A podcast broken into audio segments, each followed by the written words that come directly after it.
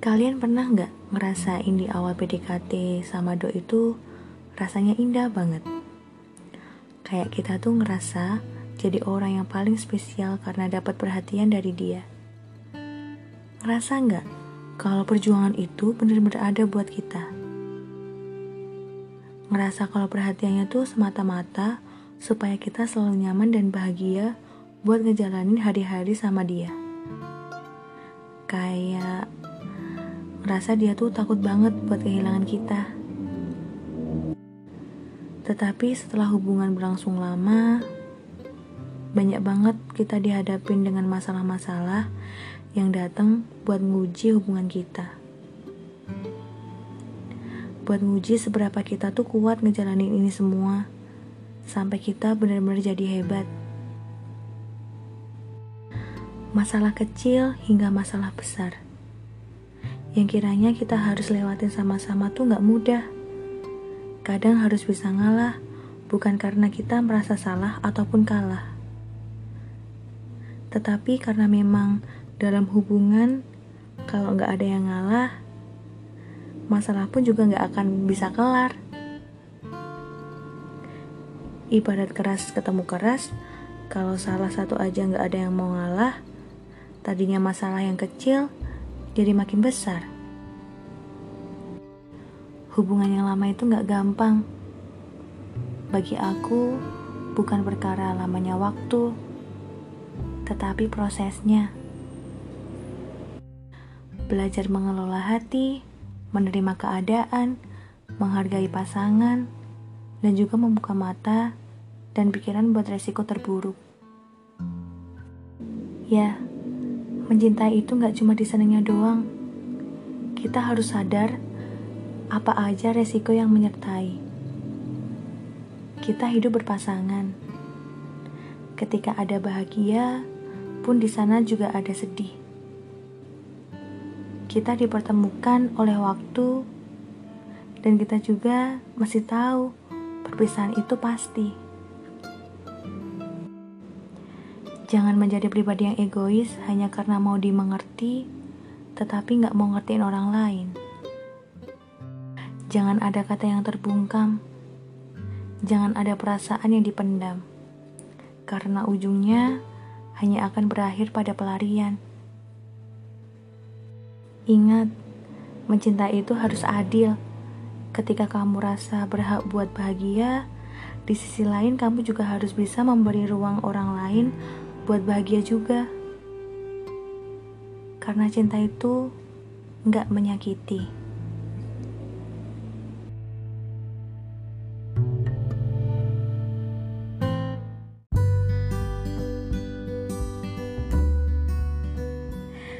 Aku mau tahu dong, kalian kalau lagi insom kayak gini, suka mikirin apa aja?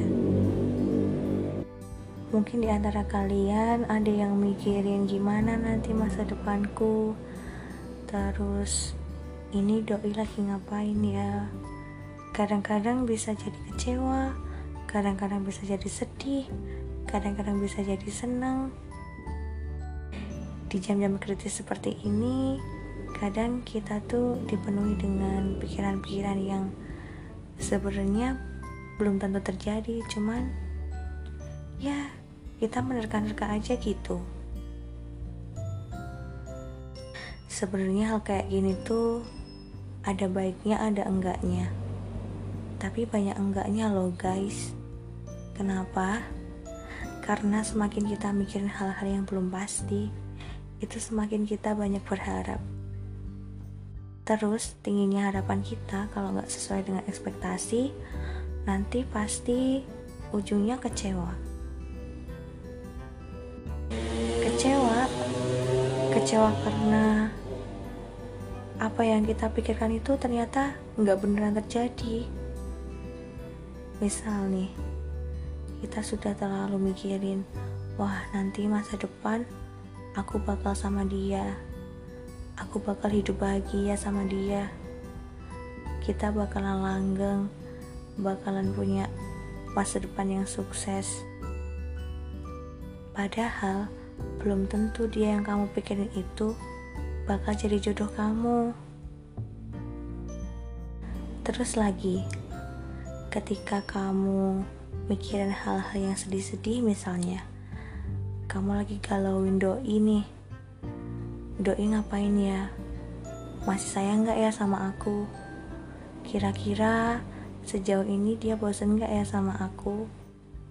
Terus, nanti apakah dia yang benar-benar jadi jawaban dari semua doa-doaku. Nah, pikirannya seperti ini nih yang gak sehat. Kenapa?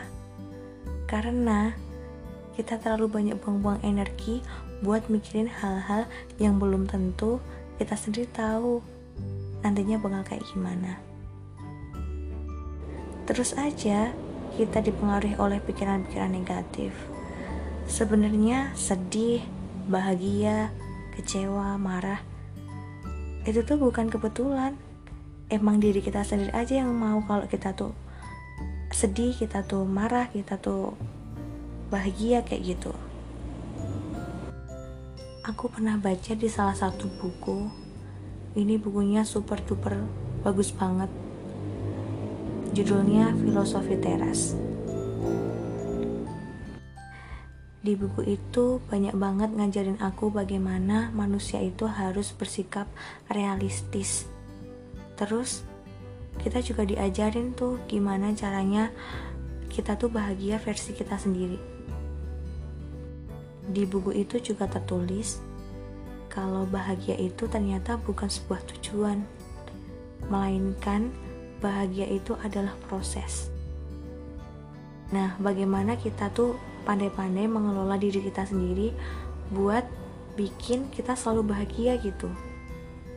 Jadi kita tuh gak melulu mikirin hal-hal yang belum pasti.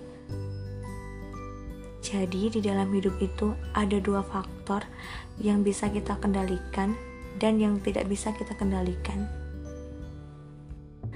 Nah yang bisa kita kendalikan itu faktor-faktor yang emang kita sendiri itu bisa kendalikan. Jadi kita nggak nggak perlu banyak-banyak waktu untuk mikirin hal-hal yang nggak bisa kita kendalikan gitu. Misalnya nih bahagia. Bahagia kan kita sendiri kan yang ngerasain. Terus apa yang buat kita bahagia? Itu yang bisa kendalikan diri kita sendiri. Nah jadi urusan kita itu cuma melakukan hal-hal yang bisa kita kendalikan aja. Yang nggak bisa kita kendalikan seperti nih orang lain terus gimana pendapat orang lain ke kita atau opini orang lain ke kita. Itu tuh hal-hal yang gak bisa kita kendalikan. Jadi hal-hal yang gak bisa kita kendalikan seperti orang lain opini orang lain gimana cara pandang orang lain ke kita itu tuh udah gak usah kita pikirin gitu. Soalnya semakin kita tuh mikirin hal-hal yang mereka omongin harapan yang kita tunggu-tunggu tapi ternyata gak juga sampai. Itu tuh rasanya di hati kayak kecewa gak sih? Nah itulah gimana cara kita tuh berpikir untuk membahagiakan diri sendiri dengan apa aja yang bisa kita kendalikan. Dan masih banyak lagi. Kalian mesti baca di buku yang judulnya Filosofi Teras karya Henry Manam Piring. Nah, itu kalian bisa menemukan berbagai macam cara untuk kalian bisa melihat hidup tuh lebih real gitu. Gimana caranya kalian itu mengelola hati dan pikiran. Ternyata tujuan kita tuh bukan bahagia, tapi bagaimana kita mengelola diri kita supaya kita tuh selalu bahagia. So guys, buat kalian yang sampai detik ini masih aja galau, mikirin hal-hal yang sebenarnya belum tentu terjadi nantinya, stop. Kalian perlu bahagia carilah bahagia versi kalian sendiri. Stop berhenti untuk memikirkan hal-hal yang gak bisa kita kendalikan. Oke? Okay?